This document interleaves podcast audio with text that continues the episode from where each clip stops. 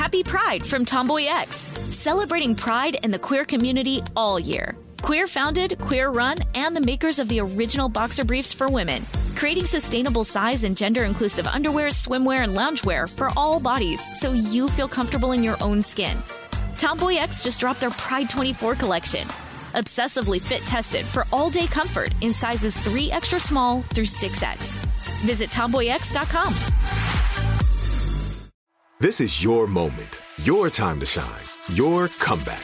You're ready for the next step in your career and you want an education employers respect. So you're not just going back to school, you're coming back with Purdue Global. Backed by Purdue University, one of the nation's most respected public universities, Purdue Global is built for people who bring their life experience into the online classroom. Purdue Global, Purdue's online university for working adults. Start your comeback today at purdueglobal.edu. Me. Focus Features presents Back to Black. I want people to hear my voice and just forget their troubles. Experience the music and her story. Know this. I ain't no Spice Girl. Like never before. That's my daughter. That's my Amy. On the big screen. I want to be remembered for just being me. Amy Winehouse, Back to Black, directed by Sam Taylor Johnson. Rated R, under 17, not a minute without parent. Only in theaters May 17th. On the Bechdel cast, the questions asked if movies have women in them. Are all their discussions just boyfriends and husbands, or do they have individualism? The patriarchy's effing vast. Start changing it with the Bechdel cast. Hey everyone!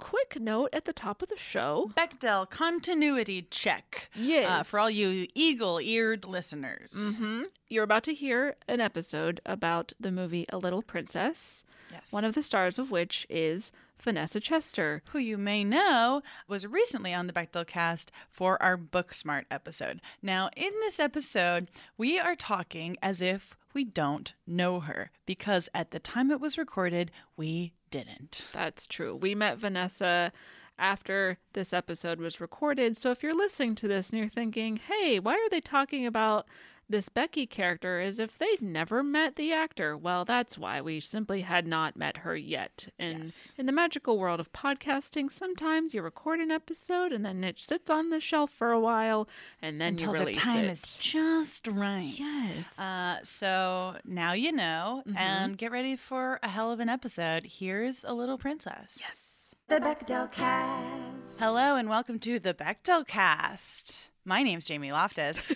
My name's Caitlin Durante. That was a dramatic pause. I know. did. I, I, I panicked for a I- second. I, I, was like, should I talk? panic. I have an Alfred Molina update. Please. Well, that you actually provided me with because we both follow his Finsta. We are not at liberty to disclose his Finsta. Mm. Aristotle actually found the Finsta and passed it on to us because that's just what Wait, he's like. what, Finsta? I know that's Instagram, but like, why the Fin- F? It's like your fake Instagram. It's like where like either you sign up to post passive aggressive things, not a good idea. Uh-huh. I would never. Um, and or it's what famous people do to like have an account that is just for people they actually know and Oh, not for like friends, fans. Like ones. Beyonce definitely has a Finsta. Like as much as she loves For Instagram, sure. she for sure has a Finsta. Yeah. So you this guys is Freddie's keep me Finsta. young. Thank you for keeping me young. So this is Freddie's Finsta. Okay, yes. Uh, that we we became privy to. So we're recording this around the time that abortion rights are simply gone. Hopefully, when you listen to this, that won't be true, but probably it will be even more true than it is right now. Unfortunately, yes. Uh, so, but he po- he posted in solidarity with women because he is a feminist icon. He posted what appears to be a kaleidoscopic image of a vagina yes. and then said quote those of us without a vagina need to shut the fuck up dot dot dot in the abortion argument no vagina means no voice unquote I mean, a true feminist icon. truly what an ally i just had to start by breaking the Bechdel test Yeah. and sharing That's that that's okay because we're is- gonna only pass the Bechdel test from here on out. yeah we are uniquely suited to with our movie this week mm-hmm. yeah So yeah, we use the Bechdel test as a jumping off point to initiate a larger conversation about the representation of women in movies. Yeah. And the Bechdel test, of course, is a media metric created by cartoonist Alison Bechdel that requires that a movie have two named female identifying characters who speak to each other about something other than a man. Let's demonstrate. All right. Hey, Caitlin. Jamie, what is it? Um. Oh shit. I know what I was gonna say. I was gonna break it. Never mind. that passes. That's a test. Yes. That's a twist. it passes. I was gonna say, didn't you see John C. Reilly at a at a roller skating place? I was like, motherfucker, we've been doing this show for three years. We still don't know how to pass the Bechdel test. brave of us. Well, anyway. How vulnerable. So today we're talking about A Little Princess, mm-hmm. the 1995 movie directed by Alfonso Cuarón, which I always forget he directed. Mm-hmm. But It's during his green period. it is his Green Days. Learned a lot about his green period. Lots of stuff.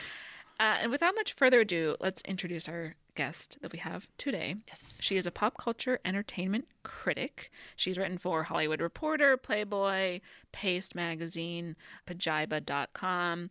It's Joelle Monique. Hi. What's up, guys? Oh, we're so excited. Thanks to for have coming. I'm so excited to be here. I love this show. It's super funny. You guys Thank have great guests. Thank you. Including you, of course. Ah, now I'm part of the echelon. Yes. Yeah, Appreciate you're canon. I was so excited because when we talked about getting you in the show at first, you didn't think for a moment Yeah. before you were like, "Oh, a little princess." Like, It's a long time favorite, a problematic in places fave. Mm-hmm. But if you're just looking for a really solid representation of women, oh, good lord, your soul could fly. And it's like magical and whimsy and fantasy. And when it came out, I was six, so it's like the perfect age that is for this movie. And Emmanuel Lubezki did the cinematography, and he's like iconic. He's so good. So yeah, it, it was a no brainer. it's a beautiful movie. It looks Yeah. so beautiful. Yeah, And very green. extremely green. Caitlin, what's your history with this movie? I watched it a lot as a child. This and The Secret Garden, I was watching constantly. I've probably seen this movie 30 times or so because it came out when I was nine. So I was. It's like also, you're, that's still like yes, age. still the age to be appreciating this. And my sister and I uh, would watch it all the time. And then a couple of years later, Titanic would come out, uh, which, you know, of course, takes place around this same era. There's a music box in this movie that's that plays the same tune that Rose's music box plays in Titanic. The one that goes do do do. I did not notice that. Do do do. I was surprised that we didn't talk about it because when I Oh. rewatched it this morning, I was like, I know that music box tune. Oh my goodness. It must have just been a very popular music box from the early 1900s. Very different vibes though, because in A Little Princess, it's that little girl wailing because her mother's dead, and in Titanic, it's Cal Hockley being like, "Why can't I fuck you?" and she's like, "No." Same music box, very different scenes. Yeah, so this was one of my childhood favorites, but hadn't watched it for probably 20 years or so. Um, so it was an interesting rewatch. Jamie, what's your history? I don't have much of a history with this movie. Most people I talk to about this movie that were not completely in love with it as children very often confuse it with The Secret Garden. I am firmly in that camp. I mean, it's, based on work from the same author. The visual styles are similar. There's problematic themes about colonialism in India in both of them. Uh, but I, I, I think I saw it a f- like maybe once or twice when I was when I was a little bit. This, this movie came out when I was like two or three, so I I think I kind of missed it, and then saw it at a friend's house later. But I'm not. I wasn't particularly attached to it. But watching it back, I mean, it's like it's an unusual movie for kids where it like takes heavy topics and deals with them in a heavy way, which you don't. I don't know. It's like a, an unusual approach. True. Uh, I don't know. I like it, and I like my favorite color is green, so I'm a fan. it's good. Should I do the recap? Yes, All right, so it's 1914. Titanic sunk. Titanic has Two been sunk for ago. two years. We're over it. Uh, we meet this little girl named Sarah. She lives in India with her father. They are clearly Who's British Davos? colonizers. Davos on Game of Thrones. It sure as hell is. That's my favorite part. Oh, you're like, wait a second, I know this, Daddy. you took care of another little girl who needed a lot of help. oh, Shireen. I love Davos. He's like, You're my little princess. This Indian woman named Maya who's like, all girls are princesses. Mm-hmm. I don't know her relationship to this Indian woman exactly. It's not clear. They really skirt what is mm-hmm. very clearly her dad's job of participating in colonialism. Yes, they, they do. really skirt it. I have I after the recap we can get into why I think in this instance it might be okay. This is entirely from the perspective of a child. Right. Children don't understand these things. I don't know. I, I mm, I'm wishy washy about how I feel about the presentation of that. Sure. It's Yeah. her. I mean, definitely, like Sarah being so naive about everything benefits the story in every way. Because you would, I guess, you wouldn't if you were like, uh, how old is Sarah supposed to be? Like, she's 11. The actress is 11 when this movie is released. So she's I think between the ages of 9 and 12. okay. So, like, you wouldn't necessarily realize exactly what your parents At that are doing point, at no. that time. Yeah.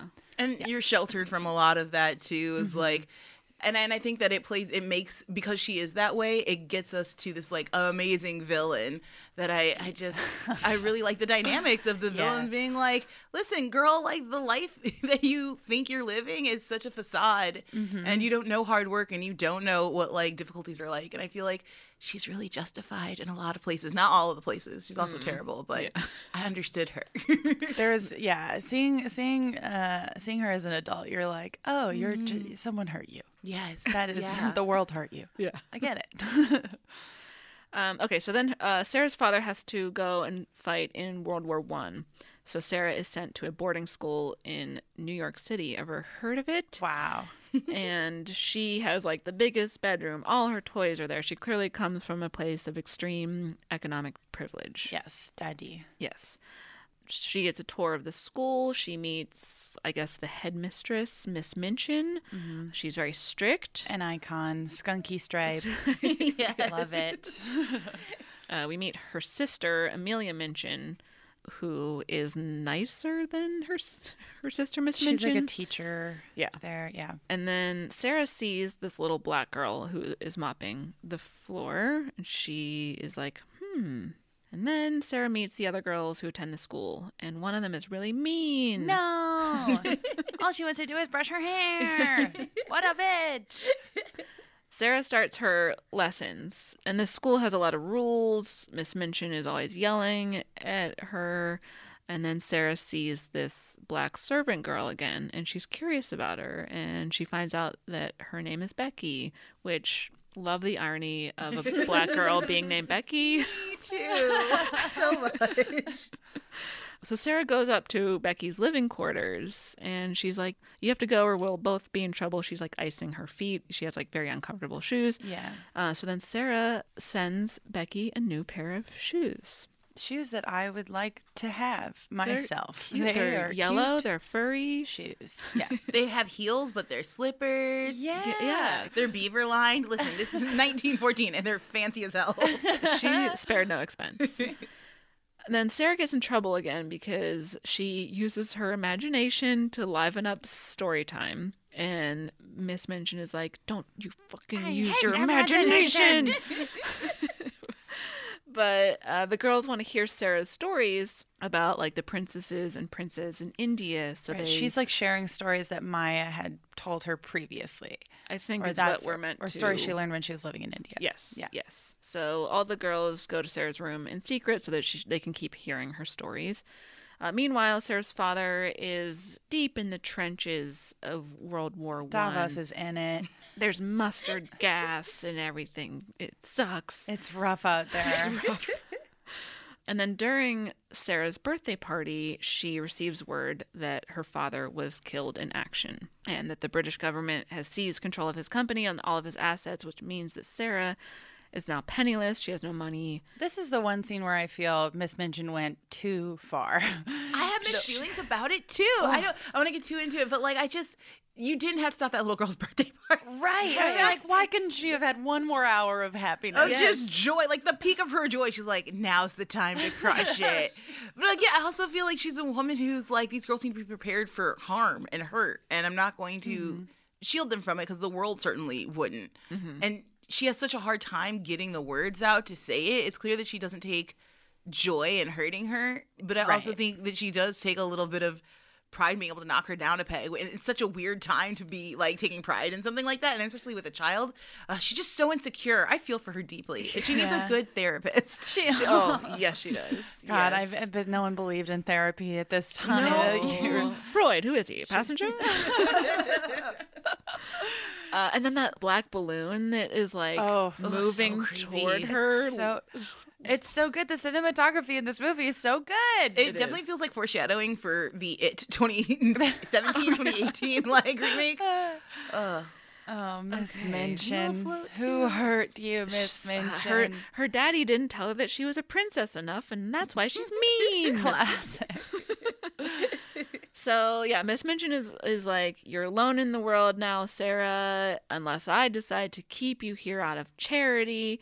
So all of Sarah's belongings now belong to Miss Minchin, and she is put to work as a servant in the school to earn her room and board. And she's living like next in the attic with Becky. Yeah. Yeah. And Miss Minchin is like, You're not a princess any longer because throughout the story so far, Sarah has has been telling her peers at school, You're a princess, I'm a princess, we're all princesses. Mm-hmm. So, you know, she's taken down a peg.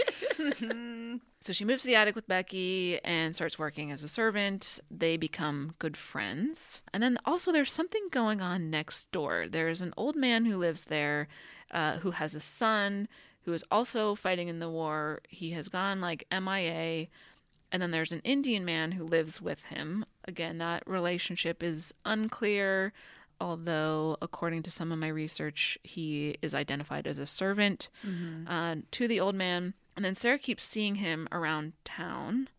And then there's an injured soldier with amnesia who turns up, who they think might be the old man's son, John.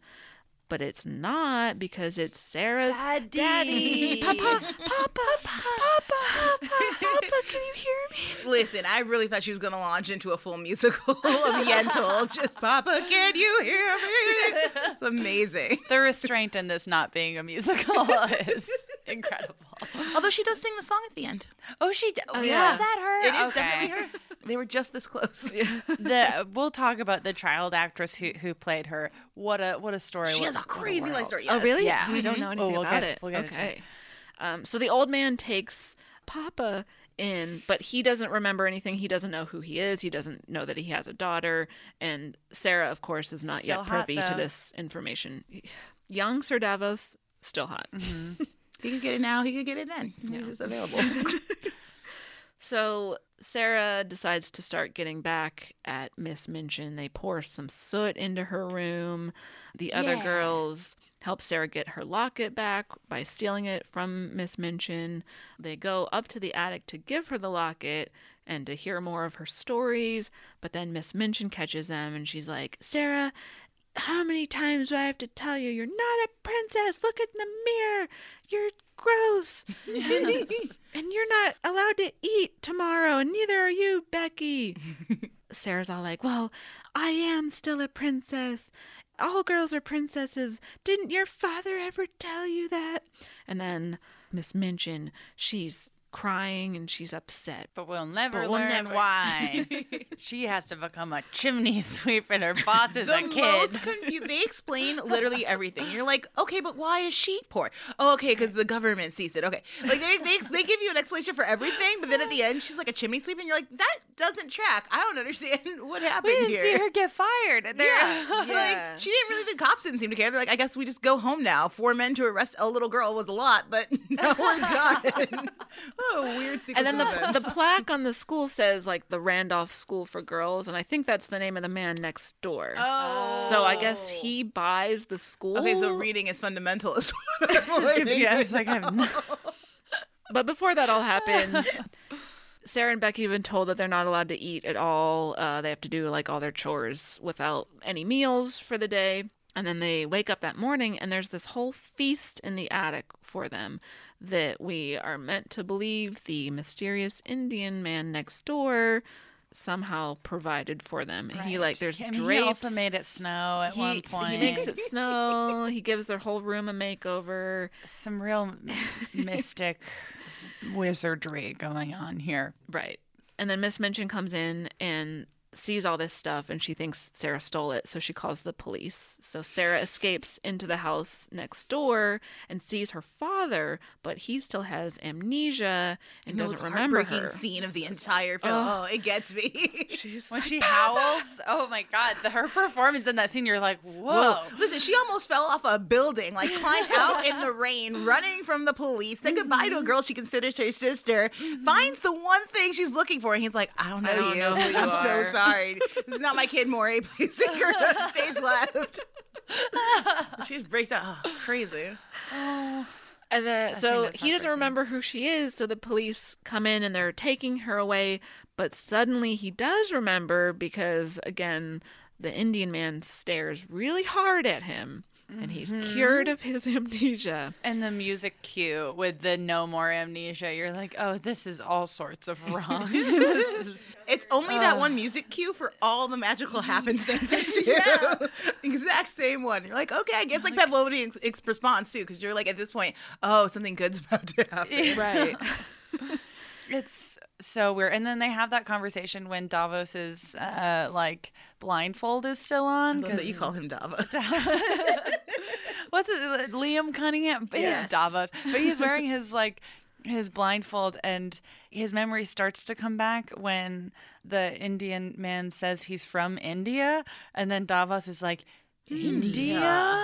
That's familiar. Interesting. I was like, what But is his daughter's happening here? voice screaming for help across the alleyway? No, shut the window. That's just some loud little kid next door. But this India you speak of. it is his favorite place on the planet. to only dream in India. Okay, bro. So then, yeah, so then her father remember, Papa remembers, Mm-hmm. and they reunite, and then everything is great. Becky goes with them. I guess they go back to India. Not sure. Unclear. Um, they at least take a left. That's yeah. where the movie ends.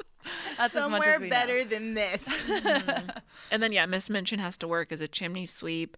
Amelia has run off with the milkman. Good for you, girl. And Oh, then loved that's the end of the story. And then uh, there's no one to educate the girls, and we don't know what happens to them. No Right, teachers. The, the. French teacher, I guess, is still Oh, there. Oh, that's That's not good for those girls. He did not seem competent.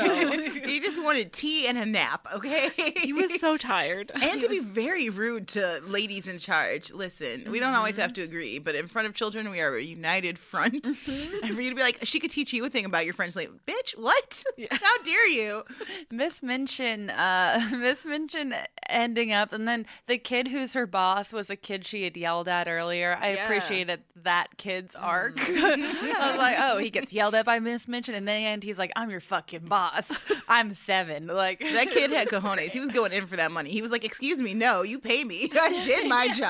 yeah. he knew his value. Yes, Yeah. yes. And taught our girls some value. Oh my God. What a fun movie. What a, what a wild story. Uh, let's take a quick break and then we'll jump into the discussion. Yeah.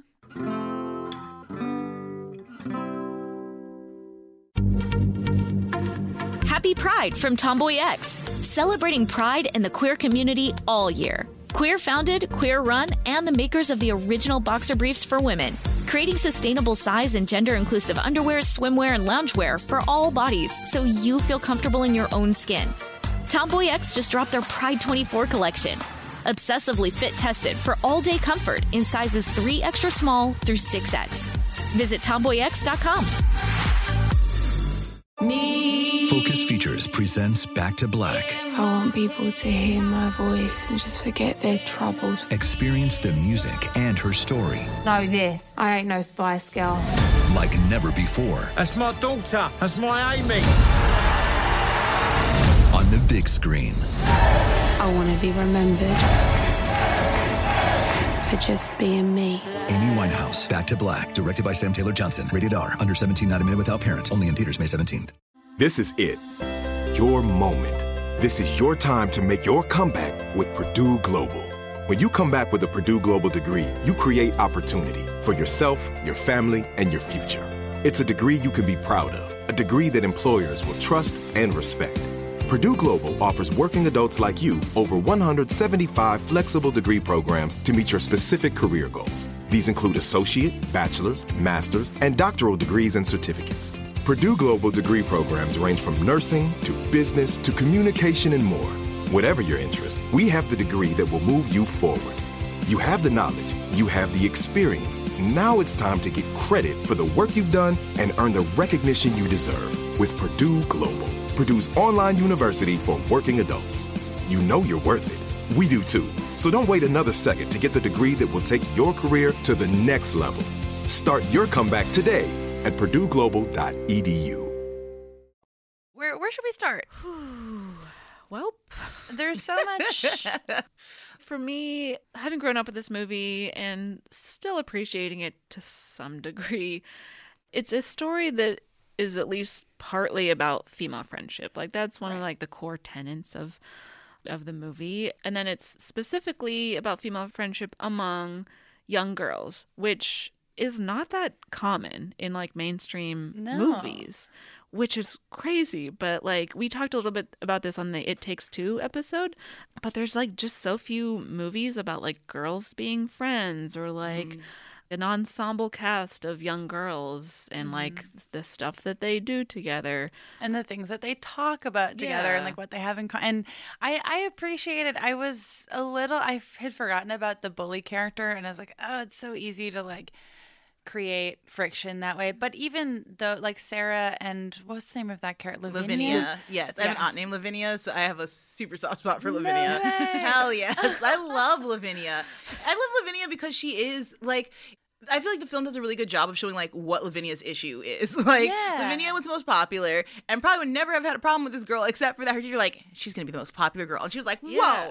whoa, my status is in jeopardy. And her status is like the only thing she has. She loves Right. having these like girls follow her around. And it's not no, it's definitely not like the best kind of person. You don't want to model your life after Lavinia, but it's like an honest portrayal of I think a girl who has found herself like a corner of attention. And I Yeah. think what it strings through all these girls' stories is they just miss their parents really Mm-hmm. bad. And I think Lavinia never talks about her parents, but I imagine part of this is missing her parents. Part of this like popularity and being surrounded and being comforted and knowing people like prefer her. Like it's Mm-hmm. not I do a lot of inferring in this movie, so feel free to be like, Joelle, that's a great head headcanon, but this is not what was shown in the movie. Um, I have a problem with it because I, I don't know, maybe I'm trying to justify it, but I, I feel strongly like Lavinia has a, a really solid arc because even at the end, we get that great little hug where she was like, I love You're that, no because yeah. you're no longer going to be a problem. Right, like, right. You can't steal Which my thunder if you're not here. So I like you plenty. I was like, okay, she did not redeem herself in any way. Lavinia did not, but suddenly Sarah's like, okay, let's hug. It seems a little to me like Lavinia is Cersei and Sarah is Daenerys, and she like kind of comes gonna- in. I feel like Sarah's gonna be Sansa. I can't see her ever going blood and fire. Sarah's very, very pure. Uh, Yeah. She, I, I, I liked the Lavinia. I liked that there was an arc and that that was resolved, and it wasn't just like, and now the mean girl is mean forever. And Right. I, I don't know. I mean, all the relationships between the girls felt like.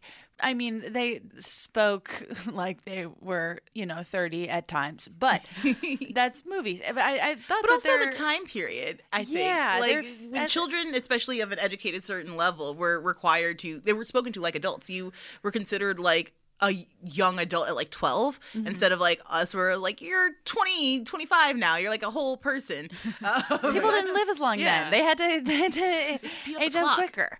Uh, but I liked, I mean, all the relationships between the girls at the school felt like realistic. And Mm-hmm. it was really nice to see how their worldviews were shaped by the adults around them. Which I think was like had part to do with how the other girls received Becky just based on what they had been told by adults, where like that's there's that uh, exchange between Sarah, who this is like her first time. We're assuming this is her first time seeing an interaction like this, and she doesn't seem to understand like why isn't Becky with us? Why is she wearing something different? Yeah. And then the girl she's speaking to, Lottie. lillian oh no you're right lottie Lottie. lottie, screaming child 19, 1914. she says, That's Becky. She's not allowed to talk to us. Why not? She's a servant girl and she has dark skin. So well, doesn't that mean something? Like, it's just like, I mean, it was just like, it was interesting to see like a young girl like encountering that and then also having the girls around her explain oh, isn't this just like how things are? And like just not challenging it. And it's such a great, like, the reason I, I really love this film is because of Becky. Mm-hmm. Essentially, like, Becky's the only black girl in her school. I was the only black girl in my school until seventh grade. So the way the girls reacted around her, the way that they had a lot of thoughts about who. Becky should be or how she should act, like all that, like really resonated. Like Becky looks different, she acts different, and her responsibilities are different. And it's like to see a film explore you have to be taught to hate in a way that isn't so in your face about it was sort of refreshing. I love the way that that scene ends because there isn't really anything for her to say. Like she challenges as much as she can and pre- sarah challenges most situations like when they're like no talking at the dinner table. She's like well that's unnatural. Right. people discuss you know? It's weird. I just said thank you. Usually that's you know really rewarded as a child. Like oh she knows yeah. her manners. Right. Um and so I I like the idea of I think this film does a really good job of showing like kids have agency and are people and have thoughts, but oftentimes they don't know what to do with those thoughts. Like I feel like mm-hmm. a lot of mm-hmm. times like when we get smart kids in movie, they're like just slam dunking on adults. Like, I mean, we talk about like the precocious child trope yeah. all the time, and yeah. I didn't feel as though any of the children in this movie no. fell into that trope, which felt like refreshing to yeah. to mm-hmm. see like kids acting like kids, and even when like Sarah challenges Lottie the smallest bit, you almost see her be like, "Oh, I I don't know, like." Uh, mm-hmm. Uh, like that's just I don't know. I never had a cognitive thought about this. I just exactly. accepted what was given to me. Absolutely. Yeah, and I, I, guess it makes sense for Sarah to have that attitude because I mean she grew up in India among people with dark skin and like that I mean, she was a British colonizer, even though she has an American accent. Confusing. but I guess, I mean, people with dark skin were very normal yeah. to her. This is where I so... think it gets muddled as to like, okay, it would have been great to have gotten some reference points of what her status was in that society and where her father's position of rank was, mm-hmm. because is he like just a soldier hanging out and he's practically one of the people and then got that so makes, much money right. yeah which makes me there. think that he's much higher also when we see her room in india it's like elaborate and gorgeous they say it's the biggest room he says i spared no expense mm-hmm. like he's they're clearly very wealthy totally and yeah. so i think trying to figure out like how much did she see? How much is she aware? Because as much as I believe you have to be taught to hate, I also believe that by like 10 you've seen enough of the world that you can start putting together how humans treat different humans differently mm-hmm. um, and i think she would have seen bits and pieces of that in india and so it's like i don't know it's nice that she's so innocent and you can kind of mm-hmm. pass it off but it's also hard to believe that she would be like that and yeah mm-hmm. there's i mean and there's like a lot of and we can get into this later as well but like there's a lot of you know like confusion and a little bit of i guess i, I don't know if we can call it a controversy if it's an 100 year old book but Frances Hodgson Burnett, who wrote this and The Secret Garden, uh, never went to India, had never been there, uh, but uses like those colonial themes like in the background of so many of her mm books and presents Indian characters as like very docile and like the Sahib un- really was bothering me by the end of the movie. I'm mm, like, yeah. this is like maybe a third of his lines are just that one word, and yeah. it's such a, a signal call of servitude and it's just like I don't think we needed it. She hangs out with so many like servants, people of different skin color. Like you could have made this person a human being mm-hmm. as yeah. opposed to just the magical genie figure. Right. Yeah. And, and I mean, and it's like, especially because like this movie takes place in 1914 when rebellion in India is becoming like a huge thing. This is like when Gandhi's movement is taking off. And they're like, no, they're mostly just, uh, there to make dinner appear by magic. Like it's just it's I don't know. So the like the whole way that that author approaches stuff like that seems to be like agreed upon that it's like very, at, at best very misguided. Yeah. That might serve as a good transition into the conversation that uh, yes. I had with our friend Pallavi Gunalan friend of the show. Friend of the show. We had a quick chat with her that uh, we will play for you now. now.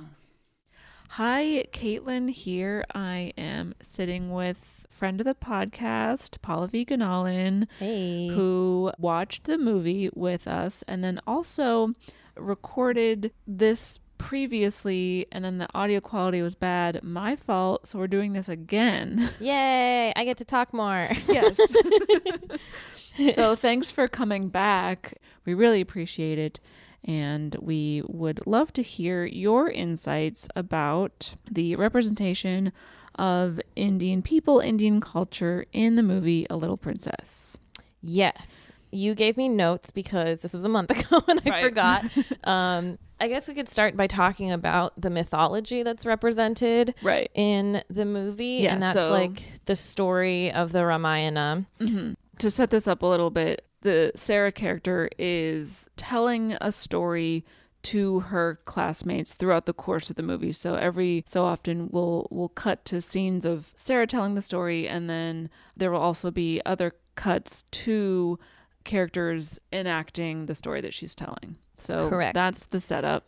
And I think we thought that from the beginning of the movie, it was a story told to her by an Indian woman that she's then relaying to her Right. character. That's what we're meant to believe, I think. yeah. But I think she is taking ownership of the story because her friends are all like, "You're such a good storyteller," and it's like she just was telling Hindu mythology, like Exactly. a whole religion to her friends, and it's just like I came up with this, Right. so- well, full disclosure, when I watched this movie a lot as a kid, I had no idea that the story that she was telling was any sort of Hindu mythology. I thought that sh I don't even know what I thought it was. I I think I thought as a kid that she was just kind of making the story up as she goes, especially because we see a scene in the movie at some point where she doesn't like the boring story that's being told at story time, so she starts to invent yeah. an alternate ending for like she basically writes fanfic in her during story time.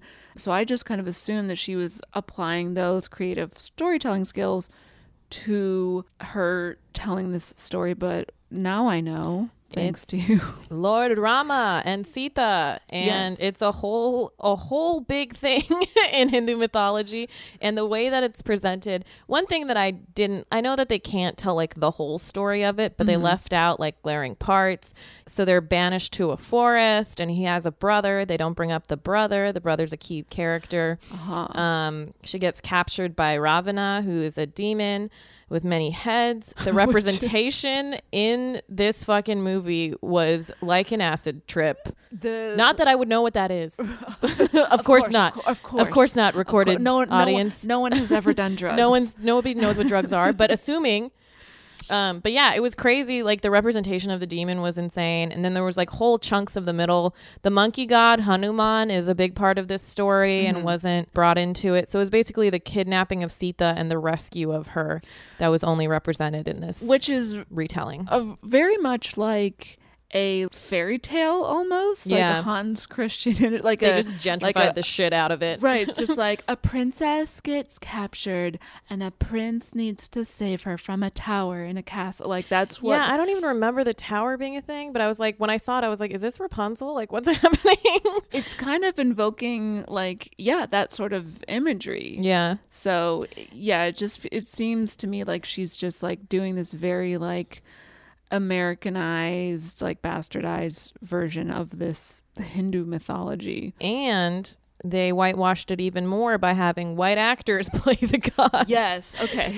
right. So when the movie cuts away to Rama and Sita playing out the story that Sarah is telling, the actors who are playing those two characters are white. We've got Liam Cunningham who plays Sarah's father, who's also playing Rama in like blue face, Yeah.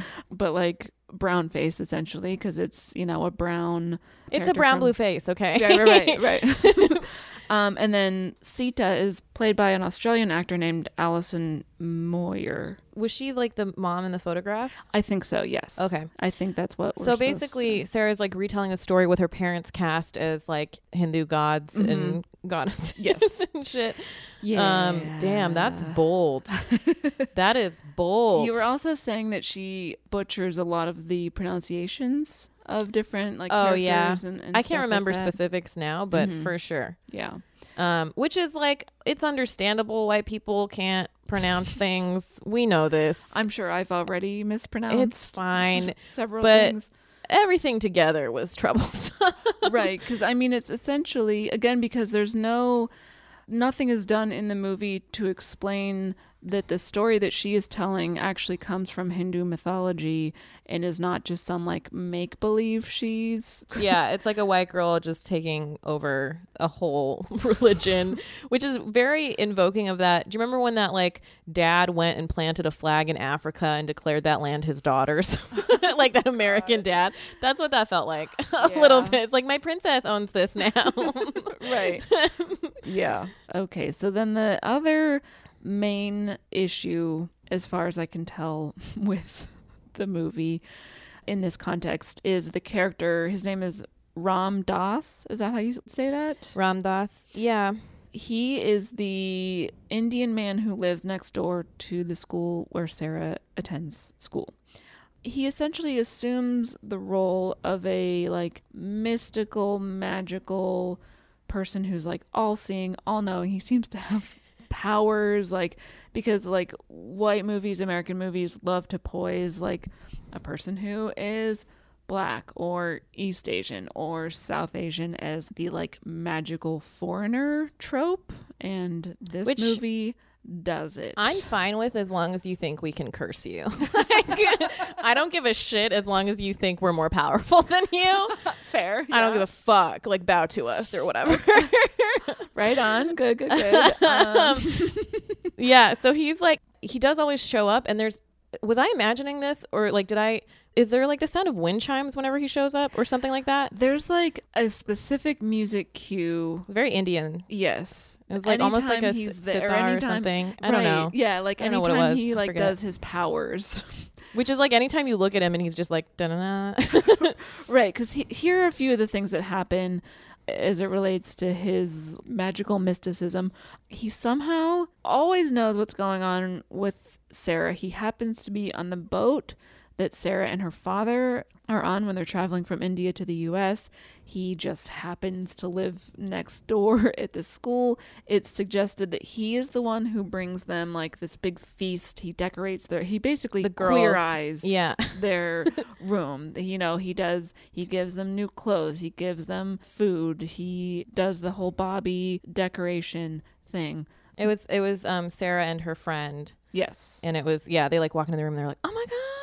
They wake up. Oh, yeah, they wake up, Like yeah. in the like very ornate bed. So it's like, how did he do all this stuff without waking them up? He like did this overnight. So it's like this Why I've always argued that Santa Claus is Indian. We're very hospitable and we'll come to your house and give you sweets. That's, it all was- I mean.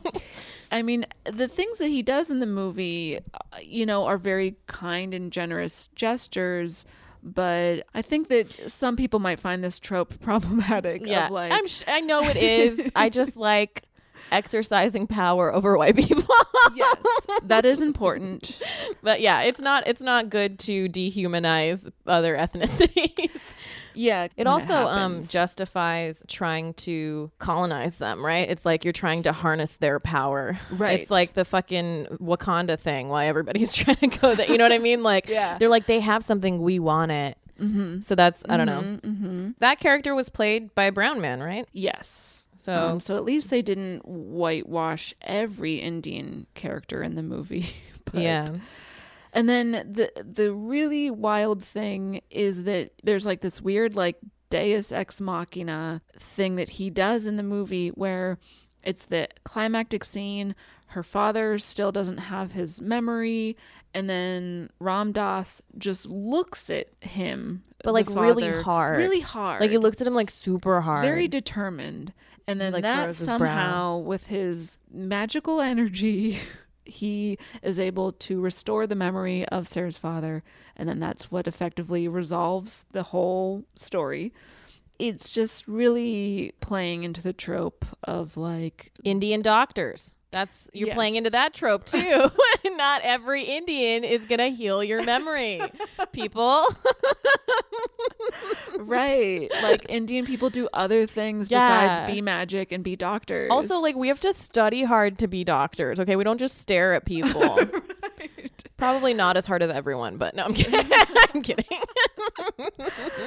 Uh, so that yeah, that's not great. And then we also see him in like several different scenes over the course of what we can assume is many different months Yeah. that the movie takes. But he, but he's always wearing the same exact outfit.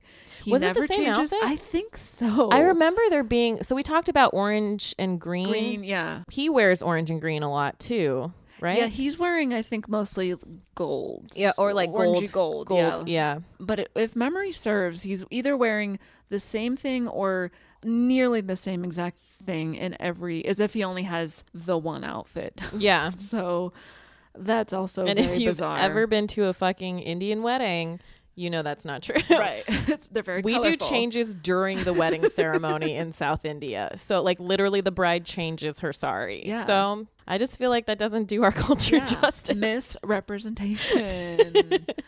There's another kind of bizarre thing that happens where Sarah puts a curse on another classmate of hers. She like kind of speaks in a language that I certainly didn't recognize. You said that you didn't recognize it.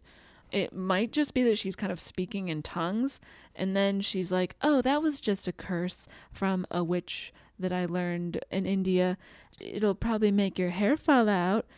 so it's just like adding another layer of like showing Indian culture as being like this mystical foreign potentially like almost like scary thing that is like unfamiliar and strange to white people but that white people can use at will. that can appropriate Like yoga. right They've taken our powers from us. I mean, yoga, the Kama Sutra, yeah, lo- Fucking white coconut people oil. love to steal stuff from other cultures. So those were the main things that struck me in the movie. Was there anything else that you wanted to touch on? I think one thing that I we were talked about last time was that the only representation we had at that point was like Apu. Right. and then like this and then people would confuse the Indian in the cabinet and just like make a joke and I'm Oh, like that's a different thing but okay um so there wasn't much so it it is interesting that they took this like mysticism route as opposed to like the poverty route that usually people take. I honestly don't really remember this movie from my childhood, so I don't remember anybody like making fun of me with it or Mhm. whatever. Like I feel I feel like this movie was definitely for white people. Like yeah. a thousand percent. Whereas I think like Apu like there's so much so much issue with it that people have now, but like it definitely penetrated Indian American culture or like South Asian American culture. Like it was like in our lives. But Yeah. this movie, I like don't really remember it affecting me. Watching this movie, I was like, ah, it'd be so dope if Hindu mythology there was like a different take on it that was like more American but still like true to it. Because Mhm. like watching it, I was like, the coolest parts was the story, like you know what I mean, like the Ramayana parts. But like I was thinking, like it'd be cool if there was something like a you know Romeo cross Juliet, where it was like Leonardo Oh, DiCaprio, like right. something like more modernized and like weird and fun. I would love to watch that. but like for Hindu mythology. But then also, so whenever it cuts to the Rama and Sita story, all the set design is Was like terrible. extra campy. so oh, that is camp. Oh, now I know what camp is. Yeah. Everybody was arguing about what camp was for the Met Gala, and Oh, it turns out it's, it's- just those scenes from The Little Princess. Exactly. Like, Amazing. yeah, the colors are just like really weirdly like saturated and just like everything's like plastic and it just like yeah, they definitely made it look very fake. yeah. which was disrespectful. Right. Yeah, it would be cool to see like a cuz all of those mythologies like they're told over and over again in Mhm. India in like these different like serials and like these movies and TV shows and stuff. But it would be cool to see like an American do it, like an Indian American or Hindu American like whatever, Mhm. do it but with the technology we have now and with like more like modern. Yeah. That'd be kind of cool. For sure. Someone pay me. Someone Yes, give Pallavi all of your money Thank for you. that's Uh, anyways, that's a thought that I had. but- Yeah, no, that's great. This has been great. Thank you. This perspective is so helpful. So we really appreciate you taking the time Yeah. twice Of to course. talk to me. the next time this. it'll be even better. Let's Yeah. delete this. thanks again so much Thank you for, for me. your very helpful perspective. And uh, well, back to the episode. Da-da-da. We got to take a quick break, but we will come right back. Happy Pride from Tomboy X. We just dropped our Pride 24 collection. Queer founded, queer run, and creating size and gender inclusive underwear, swimwear, and loungewear for all bodies so you feel comfortable in your own skin. Visit tomboyx.com to shop. Focus Features presents Back to Black. I want people to hear my voice and just forget their troubles. Experience the music and her story Know this. I ain't no Spice Girl. like never before That's my daughter. That's my Amy. on the big screen. I want to be remembered for just being me. Amy Winehouse, Back to Black, directed by Sam Taylor Johnson. Rated R, under 17, not a minute without parent. Only in theaters May 17th. This is it. Your moment. This is your time to make your comeback with Purdue Global. When you come back with a Purdue Global degree, you create opportunity for yourself, your family, and your future. It's a degree you can be proud of, a degree that employers will trust and respect. Purdue Global offers working adults like you over 175 flexible degree programs to meet your specific career goals. These include associate, bachelor's, master's, and doctoral degrees and certificates. Purdue Global degree programs range from nursing to business to communication and more. Whatever your interest, we have the degree that will move you forward. You have the knowledge, you have the experience. Now it's time to get credit for the work you've done and earn the recognition you deserve with Purdue Global, Purdue's online university for working adults. You know you're worth it. We do too. So don't wait another second to get the degree that will take your career to the next level. Start your comeback today at purdueglobal.edu. Wow. Queen Paula, Paula she's V. done it again. As She informative and helpful in placing my feelings on where things happen and why Mm-hmm. they happen. And I feel like what kind of that conversation reveals that it, it really we could have added like a few moments here and there of dialogue. Like when they first meet, like what if he introduced himself and was like, "Hey, how you doing?" like, and she could have like maybe said like, "I miss India," and they could have maybe talked about a place that for them was both home, you mm-hmm. know, and that might have given like some levity. And we didn't need like you know twenty minutes of that. We need like two, two Yeah. to three. But like some vaguely defined friendship between them. Like I feel like that would have served the story too. Totally. Instead of him just appearing. There's a lot of characters in this movie that I'm like, we just don't know enough about them. I would include Becky in that. We don't really know what her background is. And there were a few opportunities to provide that context that just doesn't i was so frustrated in the scene where they're on the op you know they're talking through like the wall in the attic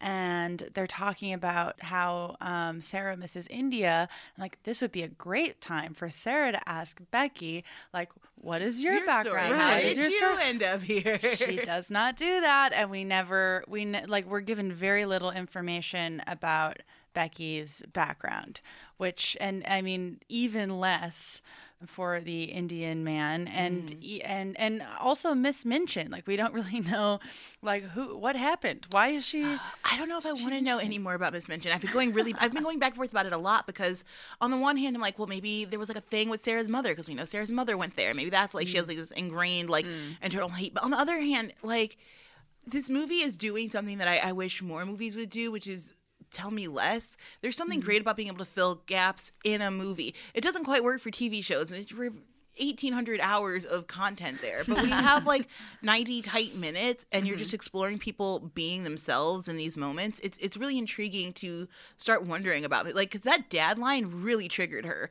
Like that actor got to make such great choices based entirely on just where she wanted to take that character. She's like she was in the beatles help um, Yes. people think Oh. that maybe eleanor rigby was named after her. I couldn't find any backup information on that. I, paul mccartney did an interview with gq i think maybe last year where he explains like where these songs came from. He describes eleanor rigby as a song about world war ii widows that he like grew up with in the projects in london. And it's a song dedicated to them and how their lives never quite got right. But her name's Eleanor. She was in Help, maybe. But she also has like all these cool, like weird roles. She plays a lot of like witches and weird old people. And I think to get such a awesome, yeah. she's so cool and she's alive. And now I'm like trying to track her down. I'm trying to do a series on like aging Hollywood people Oh because I'm really intrigued. If you're an outlet who wants that, DM me. Let me know. All my outlets are like, well, our readers like this. I'm like, yes. Like, what happened to these people who are 90 years old? Like, Doris Day just died and nobody got her final statements on like how she felt about her life. It's really annoying. I digress. Um, she's really cool. If you know her, like, tell her people love her still. But like to do such cool things, like women who, especially at a time where your option was get married or live a life of some kind of servitude for her to live alone for her to clearly not like that path she did some great things with she's british but there are moments where you get like this new york accent that's very much like a street new york like brooklyn sounding. Mm-hmm. Mm-hmm. It comes out particularly when she's sometimes sarah is so eloquently said but sometimes it's like sarah with a hard e. Sarah! Yeah, like almost like a southern like it's it's really weird. and i really feel like this actress is just making really strong choices to be like listen this is a woman who rose up a bit. I think she doing the math it seems like she must have inherited the school from like a mother figure or Because the older. school is called Miss Minchin's like seminary for girls, but it was established in like the 1850s. something like Yeah. that yeah So it's like a family. Or maybe she's 200 years old and, and has found the fountain of youth. She's a daywalker. I love it. Um, but yeah, you don't get to see characters like either of the Meachums, especially in kids' movies. They're either totally awful or incredibly sweet. And to see an adult who has an issue with a kid, 'cause I don't know if you guys hang out with any kids, but my roommate, my other roommate, is a school teacher, mm-hmm. and she's like, man, some of these kids are just bitches. And I was like, now she works in Beverly Hills, so I don't know how much oh, money Oh, has God. like a financial strain on things, but Yeah. it, it's certainly your personality is there and sometimes you just don't like a child yeah and how does that manifest and how does that child deal with that because she sarah didn't do anything i think meacham has very valid reasons for being like this girl is foolish and she's gonna get steamrolled by life and i'm gonna be mm-hmm. the hard person who's in her face telling her like it really is so she can grow up Get used to it. but she also is so limiting, so refined, even in herself. That floating down the stairs. Oh my god. Yes. Oh my god. Let's It's get still It's so creepy. Things that float in movies, especially older women. Like, I don't know if you guys have ever seen House on Haunted Hill. It was No. a It's super been a good while. movie for your show because it was written by a lesbian. Um, but it is like any floating lady just really creeps me out, and she just glides. her legs do this like weird daddy long legs basic- thing and then her like whole her her frame is just like still floating da- and i'm like how She looks like she's dolly tracking herself. You're just like, how is that humanly possible? It was. That was like one of the only things I remembered about the movie at all was the that creepy end. very stairs. memorable It's so freaky. it it says a lot about her. She's clearly trained to be among high society, and I think she's dealing with. If you look at the kids uh, who she picks on, I think she's picking on kids who remind her somewhat of herself, of something that she shut down. Because the other girl, Ermengarde. ermengarde What a damn name! She was the Bumblebee girl in that '90s music video. Oh Some kind of punk music. Oh, No. Rain. Yes. Yeah, she was. Yes, she. So that's the same actress um, who also did a really lovely job. She comes from. I'm guessing like an Irish cop father who rose through the ranks. Again, I have a lot of headcanon on these characters. I love Ermengarde. She's so sweet. She's adorable. But uh, Minchin picks on her a lot in class for not being able to do math, and Mm-hmm. she's like frustrated. And I think anything that reminds her of like low class or head in the clouds, she just cannot stand looking at that part of herself. or just like excessive naive like naivete mm-hmm. in kids seems to really bother her because like sarah is very naive when she gets there mm-hmm. and then is like la la la here's my story and she doesn't like that i feel like ermengarde sort of falls into that category as well where mm-hmm. she's yeah she's like floatier and spacier and like miss minchin she's a realist Yeah. she's like the world is gonna hurt you and if it doesn't hurt you i'll I hurt will. you Right. I loved that scene with when Ermengarde goes to the attic and is like she's very upset and she's just like, "Why didn't you want to be my friend anymore?" like it's like, oh god, I had that interaction so much when I was a kid. I was gonna say, if you're a girl and you've ever bared your soul to another girl in a very platonic way of like, why are we not friends? I'm trying to understand. it gets you. Oh, man. I really loved that scene. And then they had, and then like Sarah and Becky have the knocking system, and I was like, oh, this is like little girl like paradise of like secret codes Yeah. and Oh, like dude. bearing your soul constantly. The slumber parties where she's just telling her very factually inaccurate and probably racist story, but the fact that they're like all like buried under the covers and like listening and very intrigued and it's like there's there's a power in girl groups that and especially I think if you're isolated the way they are, they don't have any agency over their like daily activities mm-hmm. and so they're sort of very much bound to each other yeah. um, in the system and it, it I it's still it's weird to me that we don't have more stories about this because it's such a defining point for like every woman. It, you would think that there would be i mean i want to see more stories. I would buy tickets to see more stories like this. I mean there's so few. It's it's wild how few there are. And like the sister like the whole school kind of has this like subtle-ish arc where at the beginning you have lottie like not questioning anything and just being like oh well this is the way things are of course. And and then they also have like the girls in the school even the ones we don't know as well by the end they're all like down to do this like locket operation and they've like made the decision that they're going to support each other and not just like I'm gonna like getting all choked they do like up. an o- so nice. There's like They're an not gonna- Ocean's Eight sequence where they like heist the hell out of this locket. yeah where they get the locket back and oh it's so and then like becky gets like her big moment where she makes a noise in oh, front of people she got that little like I I I I I thought I saw a mouse. and Miss Minchin hits the door and eats shit, and we're like, yeah, Yeah. that was great. it just so perfect. It's so sweet and charming. And Becky's journey, as much as I think that she could have been a more central figure, what we do get mm-hmm. out of her is so like great. Like there's if you're black, you care about your hair a lot and how kids are represented in films mm-hmm. is really important to me. Mm-hmm. And it was frustrating at first to be like, man, this girl's hair is so messy. I'm so frustrated by it. But the more I watch the film and and again watch the arc that all of these girls get, it's like she didn't have anybody who cares for her. Right? Like she's clearly somewhat depressed and how could mm. you not be being surrounded by girls your age and not being allowed to have any kind of interaction with them that mm-hmm. even this girl just looking at her is like wow. And you get like even the reversal of the moment when Sarah kind of storms in on Becky to be like Sarah in, in her again very naive mind is like I'm gonna like just go make friends. And Becky's like who the hell are you doing? Yeah. like you cannot be in my room. We are both gonna get in so much trouble. Please leave. Um she stands up for herself that a way I think when you get it here's what I'll say if you get a token black character so often they are just treated very much like side characters. And for Becky to get not just a name not just a role but like to be taken with her at the end and her dress looks so good and her hair is so perfect and she's like they're very much treated as equals. Like even though it's like magical and silly how they um get that breakfast like they both get the same shoes which i like always love. And that kind of stuff like i had like susie carmichael becky in this movie. Yeah as, as far as like talking with my white peers about like black representation under the age of 12 this those were kind of it as who they knew. Yeah. and so to see like both of those characters sort of rise and be powerful in their own rights and like Becky literally finds her voice by screaming, and you know it's to help these other chump white girls who didn't really give her a lot, but Yeah. she didn't have a lot of else to work with. Um, and I, man, I like it still, even though it's problematic, even though it's very much a signal of how desperate I was for representation in any of the things I was watching. It's a, you don't get black girls in period pieces. I'm obsessed with period pieces. I'm obsessed with fantasy, and so this like.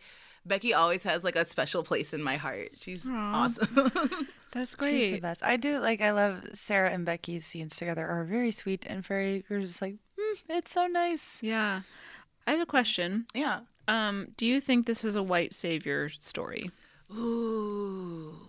I mean, yeah, if you're just looking, Becky isn't given enough to do to really save herself, and she doesn't really seem to ever desire more. We again, like you guys said, we don't really know much about her life outside of this situation. Mm-hmm. There's not even a lot of like foreshadow. I mean, that would require a lot for an actress to of that age to imbue more about her outside of what's in the text. So yeah, it, it is a white Yeah. savior story. I like it. Damn it. this is so hard. I always forget like analyzing this movie is much more difficult than just sitting back and enjoying Being it. like, "I my love it." Carrot hat on and be like, no, it's just whimsical. And like the guy who did Children of Men lit the snow scene and it doesn't make you want to cry. It's so pretty. Um, but when you think about it in context, you're like, dang, issues. I don't. I mean, and a lot of those problems seem to be. It's like a lot of it, I want to blame a lot of it on Frances Hodgson Burnett because that's like so built into the story, and Yeah. she has such a bad track record with like writing non-white characters uh, at all. Mm-hmm. But with with adaptations, it's like there was room in this movie for there for us to know more about Becky. Well, there just was. Yes. This is Alfonso Cuarón's first studio film in America. So you have two Mexican auteurs, essentially in Lubezki and uh, Cuarón, coming up to do their first big. I'm pretty sure it's also Emmanuel's first big studio film. So I know that they they were kind of felt free in in the visual representation because that's why they got hired. But outside of that, I'm not sure like how much agency they felt they had to imbue dark skinned characters with storylines. And to be fair, that never seems to be Alfonso's sort of bag either. I don't think he really cares about. uh, I mean, he's out there directing Harry Potter movies. yeah. so- Oh yeah. And he just did uh, Roma, Roma, yeah. which is great, but also has a lot of colorism issues if you want to talk to Indigenous Latinx women about that. So, yeah, it, it definitely, I think if it were made today, we would demand much more out of it as a film. Yeah. Uh, did you know that this movie s- failed spectacularly at the box office? I didn't. Yeah, it had a $17 million budget, only made $10 million back. What were we doing in 1996? I know. It's like it's I, I I feel like for the like year it came out, this is you're not gonna get much better. To be fair, though, Strange. I my parents were big movie buffs. We were at the movie theater a lot. But I did not see this until home VHS. Same. So Yeah. we might have been part of the problem. I'm sure my dad was like, first time not sitting through any princesses movies. And no, go yourselves. And then I have no idea what my mom was doing 'cause it's totally up her alley. Mm-hmm. That's interesting. Was it a Christmas release? Uh, Do you remember the release date? I no, should have looked it up. Really, it was released in May. It was released. What? That's the problem. Okay, if we go back, we talk to the ad. People will be like, "This is a Christmas season film." Yeah. Okay, get the hearts warm. We like Dickens era stuff. It vaguely looks like Christmas in this weird, indescribable way. because it's half it's green, which is half of Christmas color. Oh, can we talk about Alfonso in green? Yeah. Yes. He's really weird for green. He loves green. Um, I was okay. So uh, when we were watching this with Mm-hmm. Paula V, we were all like the green and the gold. There's got to be some symbolism here. I read some like hokey blog posts that posited some theories. None of them quite lined up, and I was like, okay, well maybe he talked about it. Like maybe there is a. I was like, is this in the book? Is it? Yeah. Is it him? Like I don't know what. And the.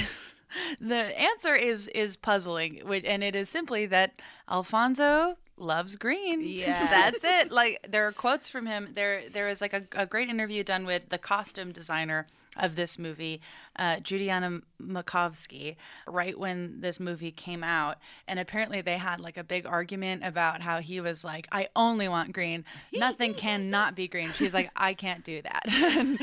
She's like, "I will quit if you make me make everything she did do that green on green schoolgirl uniform. I mean, so uh, the just- clothes are green. The building that the school is in it's is a green. beautiful green. The shots of like anything happening in a, the kitchen, there's so much lettuce and green apples in the frame. Like, Where I- are we getting all this money to buy all of this fresh produce? That kitchen seemed very suspect to me. I was like, no, no, you didn't buy that at the New York market we saw her just shopping at. No, Yeah. no. yeah so so and then the, the quote like a year later i guess he was asked about this directly in a new york times interview Yes. and he says quote i have to say green is the only color i understand i can really frame it i know how to work with it. I see other colors and they feel alien. I cannot give you an irrational explanation. Oh, I love and that. And that's the answer to the it's green. such a it's just my art. Will you please just watch it or don't? Yeah. like it's so like i just don't care. I'm obsessed with the color green Me too, especially in this era when you've got that like weird emerald marble green a lot so it's like gold Mm. and white flecked but then you're also dealing with a lot of natural greens and i think coming from the india set scenes to here this looks like such a polished like studio film it's like Mm-hmm. like a 30 style like studio like when they're doing the kind of it's not CGI yet. Special effects, visual effects is what we would have Oh, called it the back in the free- day. It's that freaky, yeah, that freaky sequence. Which, if you, oh my gosh, there's an Alec Baldwin film where a similar demon creature like that comes up, and I'm like, did they borrow things from each other? um, I love it. I love all of the green in I this movie. enjoyed it, It and looks I- like a living like urban jungle, and I feel like now that urban jungle's really in as a style choice, we're, we're like looping back. I really, li- I mean, it's always because we we get so like, I mean, the point of the show is to be in the weeds and like really analyze everything, and then sometimes you you're just like, nope, there's no reason, and, that is so comforting. you're like, great, everything is chaos. Yeah. Alfonso likes green. That's why I don't look for meaning in anything. Yeah, that's why we're qu- ending the show today. Something I wanted to talk about is that a big deal is made in this movie about the idea that all girls and all women are princesses. Mm. yes. This, I think, can be seen as an empowering message for the young girls who are seeing this movie, who this movie is targeted to, mm-hmm. because it's basically saying all girls have value. But I also think that the connotation behind the word princess invokes like a certain image and certain idea. Blonde with giant blue eyes and perfect manners. Yes. Yeah. Right. And Which- like Sarah, down to it. I mean, like all like all canonical princesses, does not have a mother. Yes, Like down to exactly. the princess tropes. And yeah, so this like idea of like the the princess type has historically not been empowering and largely because what media has like put forth about what a princess is. right. Basically every Disney movie pre 2009 19 or today still is a problem. Yeah. because like princesses always end up with a prince or a man in general. right. They rarely have a storyline that's anything besides a romantic relationship.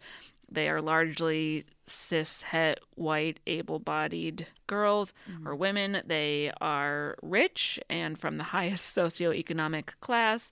Uh, they rarely have a mom or really any female relationships to speak of. So it's a lot of. I mean, in this movie, sort of plays to that. Plays with, like, to a lot daddy. of these. Yeah. It uh, plays right. against type a lot too. If we think about just the last one you said, uh, doesn't have a lot of female friends. She's only got lady friends. Right. Um, She if- doesn't have a mom, but yes, has a lot of girlfriends. And then if we look at the fact that who else she sort of inspires or shows to be princess, not just Becky, who she takes with her at the end, and they again looking at like sisters, uh, like they belong together, same costuming and all of that. You also get the same thing with Amelia, who is like the plump lady who would definitely have been considered past her time. This the milkman is kind of hot. They actually have chemistry, which I get really upset when uh, plus size women, as a plus size woman, when women get cast against guys who are clearly not into them. I'm like, listen, casting, we got to do better. Like, find better actors. You don't really have to be in love. Lots of actors are not, but I need to see like the chemistry. Otherwise, I'm not believing it. Yeah. Um, they clearly were into that whole like two second milk exchange. I think that's what cars like. Like, Hot. yeah, it's oh my gosh, Yeah. it's so. And she's like, I'm just gonna wait. He's definitely coming back. And then she just like holds on to the thing and is like, Don't go. Like we are connected. Yeah. You know this.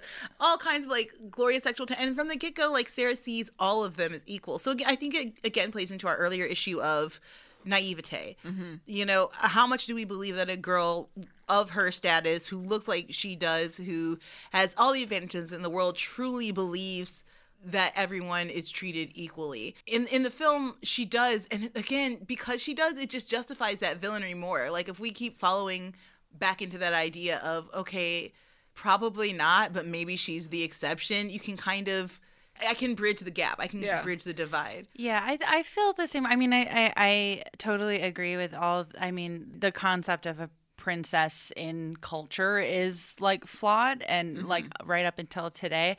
I think that I just felt like the way that she uses the word princess, like her meaning of it is a little bit different. Like I didn't think that she was saying like oh, everyone is like Rapunzel. I felt like she, the way that Sarah was using it, and I don't even know if this is the way that Davos meant it to when she said it to her, but the way that she interprets it, I thought was like saying like a princess as like worthy and like worthy Yeah, of like value. respect and yeah. Well, and the film even follows that logic too. And like, I really love the idea that again, as wrong as the stories were, the the way they were used as devices to uh, inflict and impact her life were really interesting. Like when she's first sent to the attic, she creates a circle of safety, like the one from the story, to Yeah. protect mm-hmm. herself. She gives, she takes the same advice she gave not Lillian, the other, the little girl who cries all Oh, the time. Lottie. Lottie. She she gives her the same advice, you know, just because I don't know, just because I can't hear them doesn't mean they can't hear me. And so she starts calling out to her father. But then we get that really great emotional exchange where she's in the street and it's like some boy, out of the kindness of his his naive heart, gives her a coin. Yeah. And the mother is like, Nope, that's awful. Look, she's just following us. She's trying to give the coin back. She's like, I don't want it. I don't need it. I'm okay. But now she has the money, so she buys herself like a, what I believe is a cross hot bun or some kind of like sticky It's a cinnamon. Cinnabon. Listen, Fun. it is a hot, delicious treat, and she is cold, and she has been working all day. She had to Yeah. fight a boy to keep Mm-hmm. the stuff in her basket.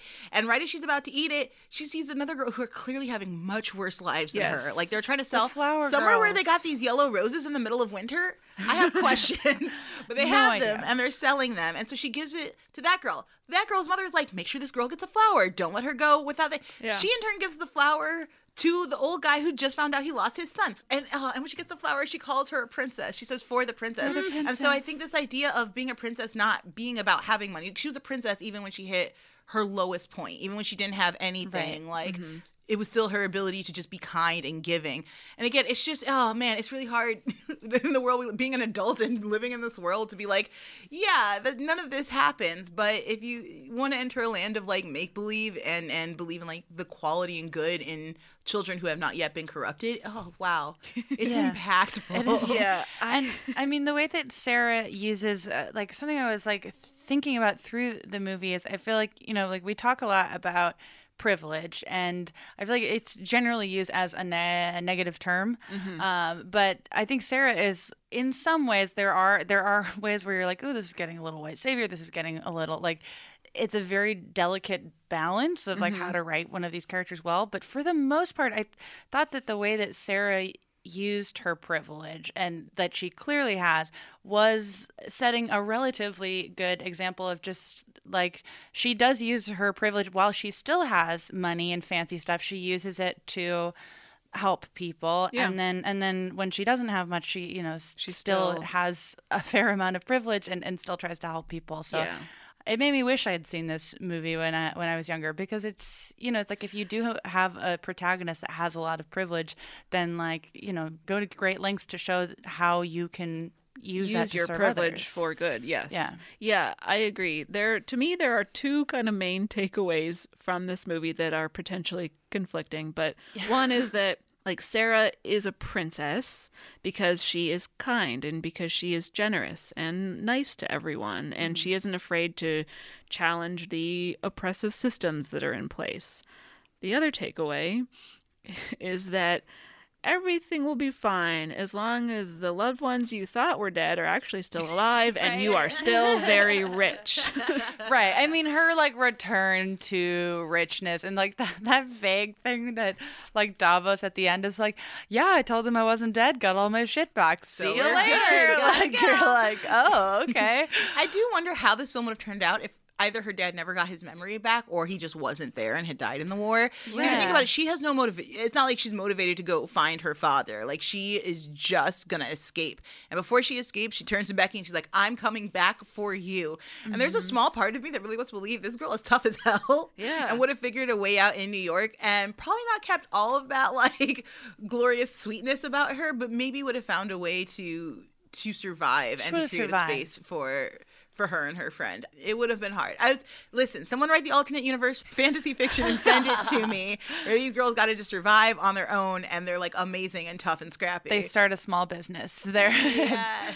I liked uh, one of my favorite parts of this movie was uh, during the escape part, the Deus Ex plank that appears, a perfectly measured plank to get from one window to the other. And I like went back to because we watched it last night with Paula V, and then when I watched it again this morning, I'm like, maybe that maybe the plank is set up, maybe it's been there the whole time.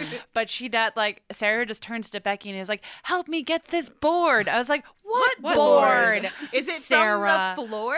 I thought thought it was going to be the green like thing that moves in between their walls. It's Oh, like they would've have been like a loose kind Right. of plank. I Oh, thought she was going to be like, just snap that off and let me climb across it. so weird. the thing that connects us, launching us into a new life. I don't know, something. Uh, but it was not. You're right. It just came out of Oh, nowhere. It was- I love Maybe- Deus Ex Hang on. Plank. Maybe The plank of the machine. The magical Indian man who lives next door foresaw this would all happen and gave her the plank whenever he was like decorating the room and like setting up this huge banquet for them. Oh, so That's he my was, theory. He was like, I actually, uh, he, he's like, he set everything up really quietly and like went back and he forth the knows plank. he sees Sarah. He saw her on the Titanic-like Titanic. boat He that they on the come to America from India on. He saw them like daughter and, and father dancing together. He knows their relationship. He knows Mm-hmm. that daddy is sitting 10 feet away. He Daddy also Davos. saw daddy Davos give Sarah a heart-shaped necklace, not unlike Mm-hmm. what happens in Titanic. But uh, so yeah, he know he's like this omniscient guy we could have really solved everything. a lot of these issues if we had just seen him watch dude come into the building with his daughter because like if if he is aware of like oh I, this guy looks like the same dude that dropped the daughter off at the school. Right. Well, you should take him in, sir, because you have the means to do so. If you can rewatch this movie thinking about this guy as just playing the shit out of everyone around him, it is wildly more entertaining. I just feel like It is, yeah.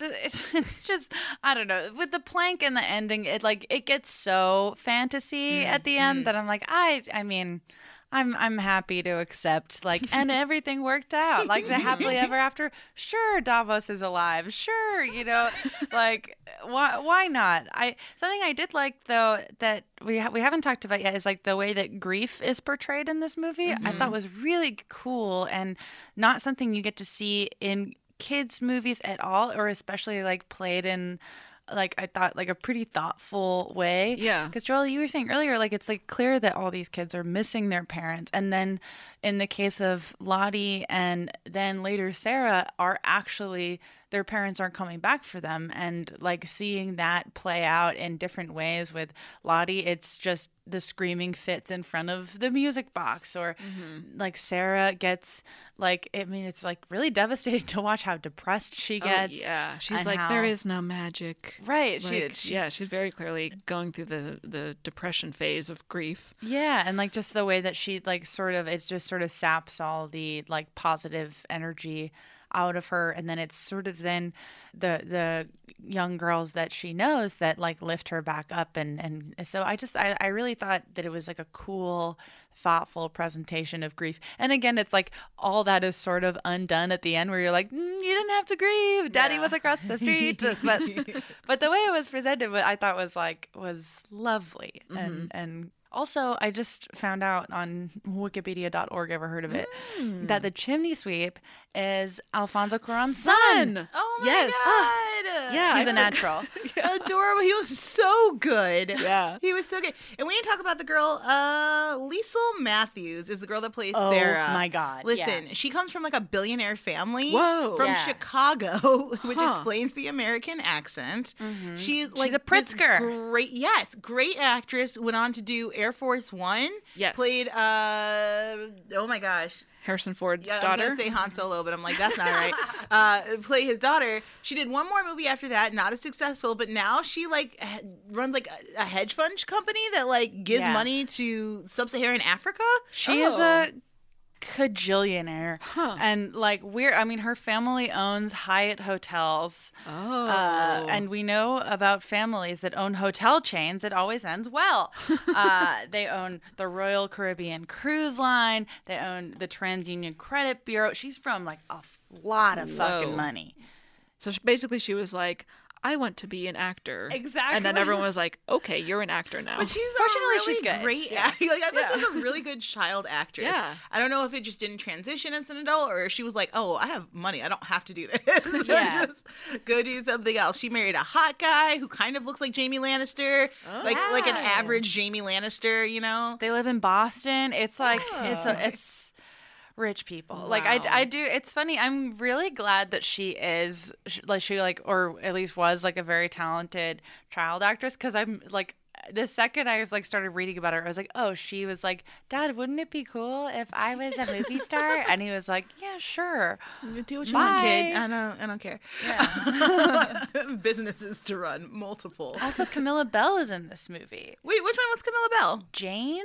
I don't know. One of the girls at the I hope it was the girl. Wait a minute. Was she the girl who told uh Lavinia like, "I don't care what you're doing. I'm gonna go Oh. listen to these stories." Oh, I hope so. I don't know. I, I was like, I don't really remember any. There's two, Be- Jane, Betsy, and Ruth are characters Hmm. that I, I'm assuming that they were all girls at the school, but I have no idea. They were hanging out in the background. I like that a it was a small group of girls and they were not running through child actors. They're like, no, this is the group. They're here. Yeah. deal with it. Um, and I also like the staging for this. I would be so curious to talk about like what is it like to direct that many kids? Because I talked to a bunch of the Oh. stars from Shazam, and they're like.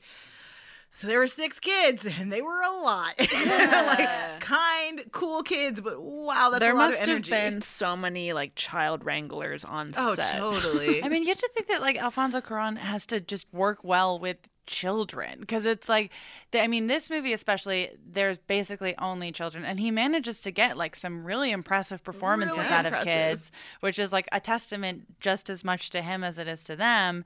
And then you know he like he tamed Rupert Grint or whatever later, like he knows how to work with child actors. Rupert Grint, notoriously, I love Rupert Grint. I have a crush on him forever. Is he a good actor? I mean, I don't know. Uh, I like his new comedies, his little BBC do- TV yeah. show things. They're adorable and definitely like his lane. His This second is act is you fun. shine. yeah.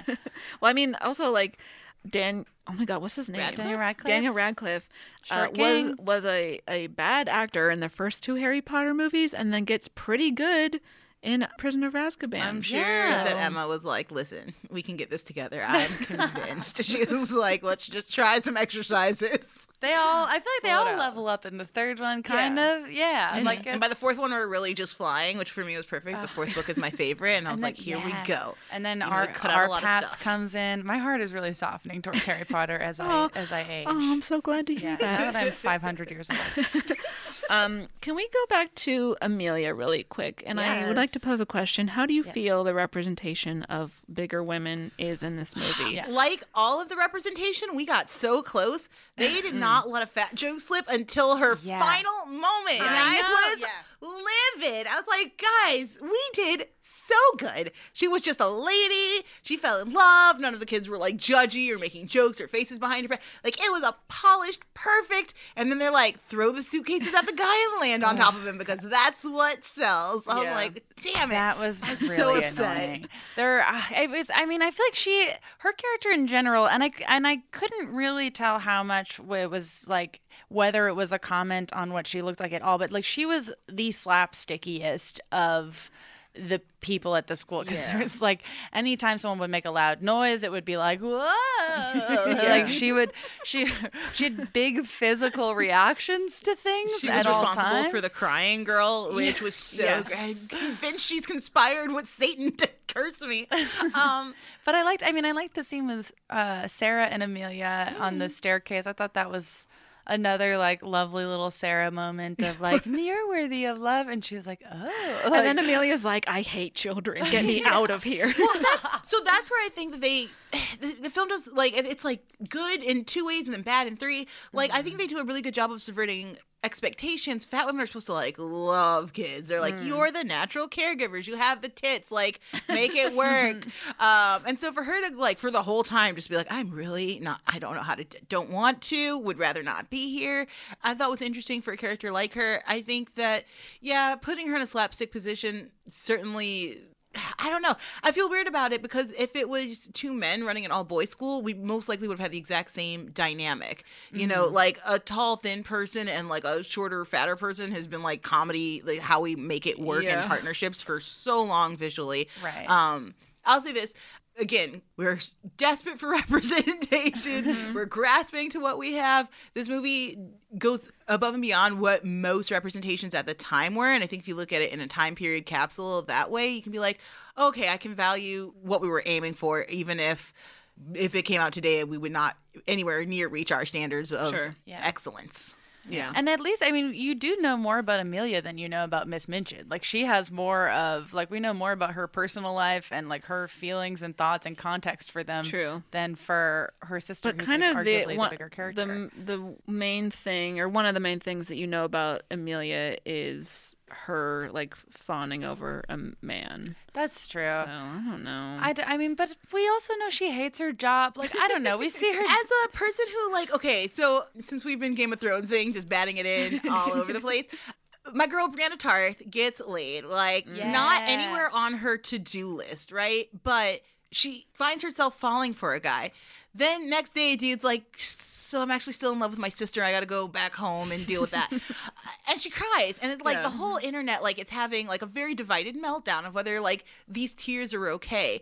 I think when you put women who present differently in situations of love and allow them to be soft that it's a blessing. Because mm. i know certainly i didn't see a lot of that growing up. Like if you were tough you were just tough all the way through and no man could ever get to you and you did not need love. That's not an, like a realistic like situation for many people. Some people mm-hmm. do desire love and i don't think that it should always fall back to that. And i do think for both brienne and for amelia that there were opportunities for better representation. That mm. being said like amelia got her dude. Like she Yeah. like got to fall in love and it was something that that character clearly wouldn't allow herself to think about before and so to see her be in love to see her come to terms with that and then to see her go for it like Yeah. that's a cool story arc that freak and and for the most part not be made fun of for it Right. uh, Till the last i think it's really beautiful second, we yeah. really had to squeeze it in didn't you couldn't help yourselves yeah. That's a great point. Yeah, I um also and let me know what your thoughts are on this, but um the way that Ermengarde? Ermengarde. Is characterized is I mean most of the girls at this school are very slim. Ermengarde. Ermengarde. Is a little bigger. She uh, seems to be characterized, at least in the beginning, as like kind of a more pathetic. You know, I was worried about that tropes like Yeah. seeping in of like token chubby girl who all the other girls are going to make fun of. But then the movie, I don't know. I mean, it's It like the movie kinda elects to flesh her out more Yeah. than almost any other. I don't know. That's true. I mean, she she is only picked on by one girl, the girl who picks on literally everybody. Right. So Yeah. there's that point. I think she is shy, but then they make it not about her body, but about her worry that she's not going to please her father. Mm-hmm. And that man, that conversation also breaks me when she she talks to Sarah about her dad, and she was like, you know, he doesn't like being here. She's like, well, why would she? He send you to someplace he doesn't like to be, and she's like, well, he wants me to fit in, and he mm-hmm. doesn't feel he can fit in, and to use such kid words for such big grown up ideas Yeah. of like I want better for you, but also I hate this place and if I become this, do we not have a relationship anymore? Right. And she doesn't have any of the words to describe all of the things she's feeling, but she's trying and it is so beautiful. And so I think again, the way the film lets in these little contexts and the fact that it doesn't give you the answers to everything, it, it allows for better headcanon representation than maybe what the film's intentions were. But I'm gonna keep clinging to it. It's what I had. I I I stand Ermengarde. I uh, like I, I I wish she could have I wish she could have gone with Sarah and Becky too because they were she had a dad, but I also caught myself thinking about the exact same like, thing. oh, like, take fine. Ermengarde with you. She also needs liberation. yeah and then her dad is proud of her that she can speak French. So yes that's really that was, nice. Mhm, that was nice too. to see I yeah and in in, in general I mean all the uh what is this man's role in uh colonialism aside i liked the relationship between sarah and her dad i thought it was like very it was nice to see you know, just like a positive relationship between a father and I feel like so often, even in movies about princesses, the father and the daughter are at odds about ex- the right. expectations of her, or like it, it was nice to just have like the presentation of I mean he like says it in the first scene when the only scene where they're actually in India where he's just like I think you can be anything you want to be or mm-hmm. like it's just a very like if you wrote out like stock nice daddy Davos character it would be this and I thought I thought that was like lovely and Yeah, nice it gives her a lot of agency to, Yeah. to speak on her own behalf too. Like in the when they're in the classroom and the teacher's like, "Yeah, you can't wear jewelry," and she like looks at her dad and he's like, "Ah, you, "What do you want to do, kid?" and she's like, "Yeah, I, I do insist on keeping it."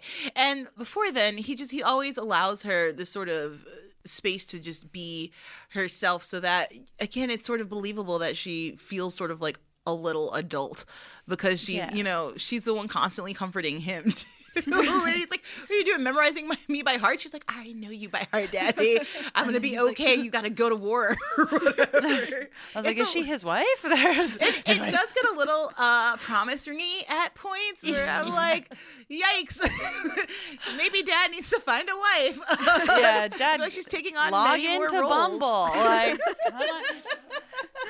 but overall, charming and sweet. I don't know if you guys are daddy's girls. I they're most certainly am. Uh, me and my pops are Depends. very tight.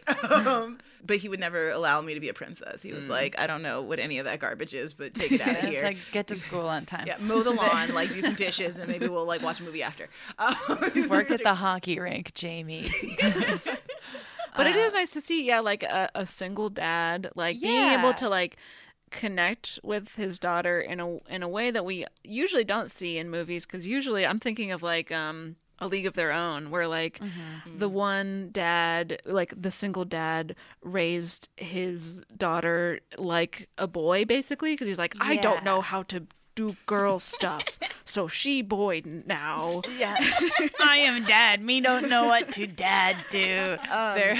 But yeah, so it's like he's like embracing the femininity that she wants to display at that time in her Right. life, and he's like, "Yeah, But you are a princess, agency. and yeah, but you can be whatever you want to be." Uh, And yeah, that was nice. It was really it, it it warmed my frigid heart. I thought it was so nice. Does anyone have any other thoughts about the movie? Hmm. I will say that uh, in the alleyway, when um, we're seeing the chimney sweep, there is a cat. that cat has eight nipples. Can we also love Daddy Davos to death, but how amazing would Freddie Molina have been in the dad role? He would have been I mean, he's British, so he's very kind. You I've like I uh, maybe I just want to hear him say you're a little princess. maybe I just want that audio clip out there in the world. I don't know. He would have been incredible in that role. Like genuinely, I hope he was approached and was like, "Sorry, I'm preparing for Spider-Man 2 10 years from now." like he's, he was like, "I need a long time to figure out this role. I mean, I have to play Doc Ock and Tevye in the been same doing year." '95? Is that when like Species came out? There, let's on. check. Okay, this is actually a critical part of the show. what was he in? What was he doing? Maybe he was doing theater. Okay, he was in something called Nervous Energy. He was in something called Hideaway. He was in something called Scorpion Spring. He was in something Whoa. called Dead Man. He was in something called The Perez Family. What a busy man. He was in something called The Steal. He was in Species that year. Yes, knew good for it. you, sir. Yeah. So, uh, you know, he well, apparently he had tons of shit He going had a on. very year. busy 1995. My goodness. Damn, paying the bills in 95 Molina. So many questions about where this Molina obsession began. oh god, he's just so handsome. He- I will not deny that. And then and then we later found out also woke. A feminist icon. yes. I mean, did you see that scary kaleidoscope vagina he posted? Loved it, hated it. I don't know. It was, the ultimate uh, older gentleman ally move, where you're like, "This is actually a bit much, but I appreciate where you're coming from." It feels like my Laurence Fishburne obsession, and I really Yeah. uh, like value and appreciate your love of Molina. Oh, I hope Molina and Fishburne are friends. I feel like they're like they're such character actors. Yes. I'm I just assume all character actors are friends. Why know. wouldn't they be? You guys have the same talent. Bond over it. Okay? Exactly. Make You're our dreams come true. God damn it. Fishburne and Molina 2020. It's better than most of the candidates we have now. we have to overlook that Alfred Molina is fully British. That's true. Whoops. Hey, speaking of uh, talking about men or not, does this movie pass the Bechdel test? It for sure does. Oh, yeah. All over the damn place it does. Yes, many combos, many different conversations. Hard yes on that. Yeah. Let's rate it on our nipple scale. Okay. Zero to five nipples based on its representation and portrayal of women. I think I'm going to go like three and a half. That seems We're- accurate. I feel like we have mm-hmm. fully We're synced so when it comes to nipples at this point. yeah. because there's a lot of good things that this movie is doing. You know, it's a very female driven story. It shows a young girl like using the privilege that she has to empower other people, specifically Becky, and that does get into, you know, white savior territory. And, you know, there are some like mean girl characters who seem to be mean for no reason, or like their characterization is kind of glossed over. But you have enough other different personality types in the other girls that it's not as all like, oh, all girls are pitted against each other, or anything like that. So you have like what are several very healthy relationships between girls. So that is very nice to see. Mm-hmm. There are some weird things about how Indian culture and people are depicted. Thank and and triple a million thanks to Pallavi for yes. uh, for giving us some context for that. She'll be back for a Dark Knight episode. Watch Ooh, out, everybody! Yeah. Yes, thank you so much to her for her insight.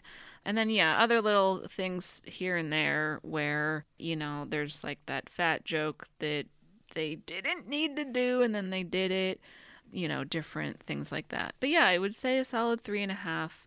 I'll give one nipple to Ermengarde.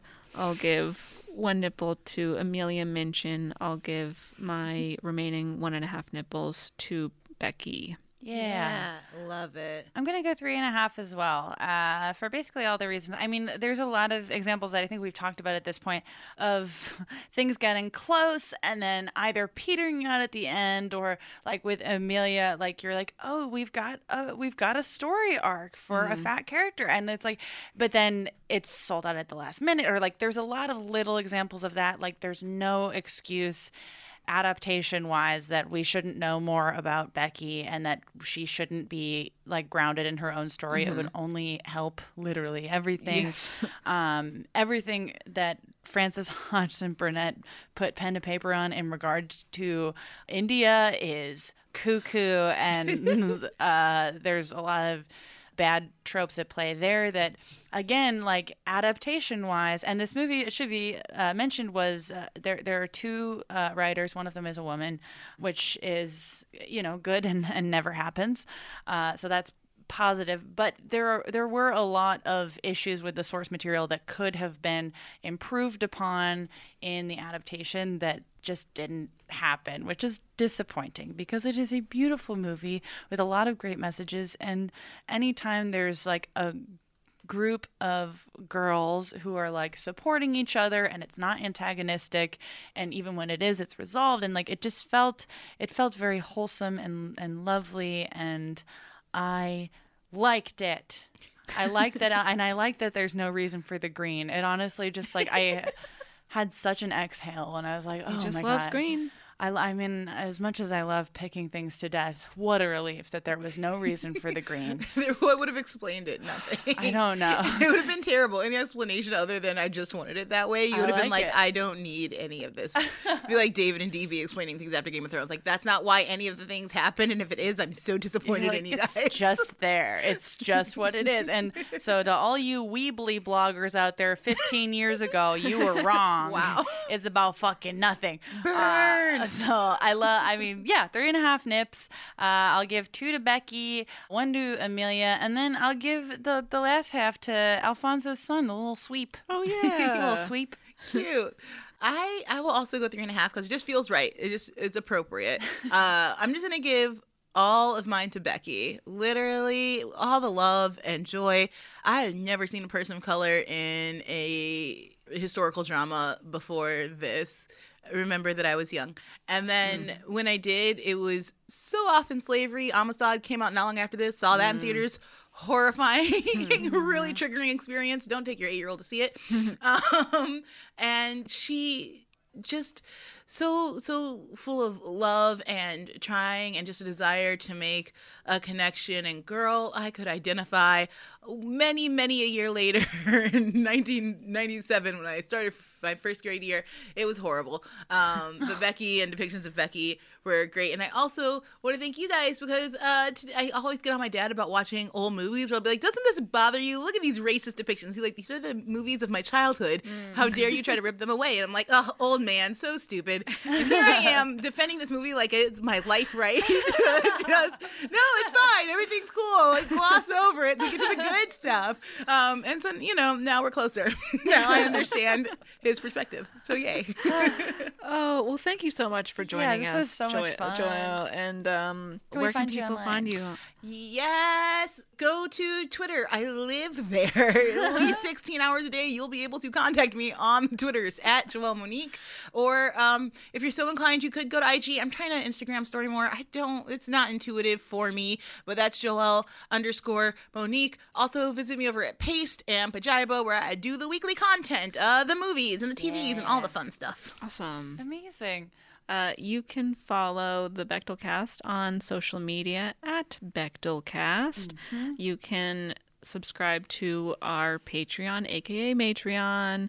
Gets you two bonus episodes every month, including the entire backlog of all of the episodes we've re- recorded already. Yeah, it's over 40 episodes at this point. Yeah. So if you like bonuses and you like uh, MP3 files of me, me and Caitlin hanging out at our house, that's the place to go. Yes, it Yeah. is. Uh, and you can find that at patreon.com slash Bechdelcast.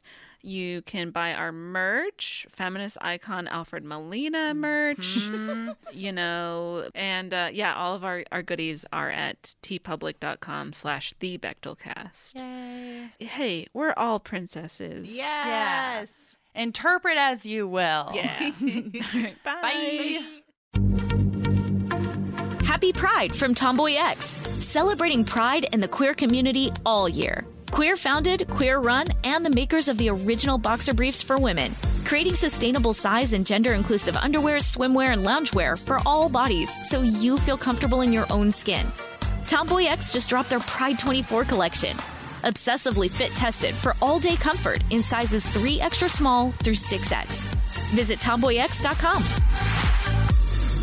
Whether you're a savvy spender maximizing your savings with cashback rewards, a thrifty rate watcher seeking the lowest interest, or a travel enthusiast looking for extraordinary perks, Kemba Financial Credit Union has a visa to complement your lifestyle and unique needs. Apply today at Kemba.org to unlock a limited time 2% cash back on purchases and pay 0% interest on balance transfers for an entire year with a new visa from Kemba. You deserve a card that works for you. Restrictions apply. Offer ends June 30th, 2024. This is Raquel Willis from Queer Chronicles. Right now, there are close to 500 anti LGBTQ plus bills in state legislatures across the country. Lambda Legal is leading the charge against these hateful bills that target mostly trans and non binary people. You can fight discrimination and help write the next chapter of Lambda Legal history. To learn more about their open cases and to donate, visit lambdalegal.org. That's lambdalegal.org.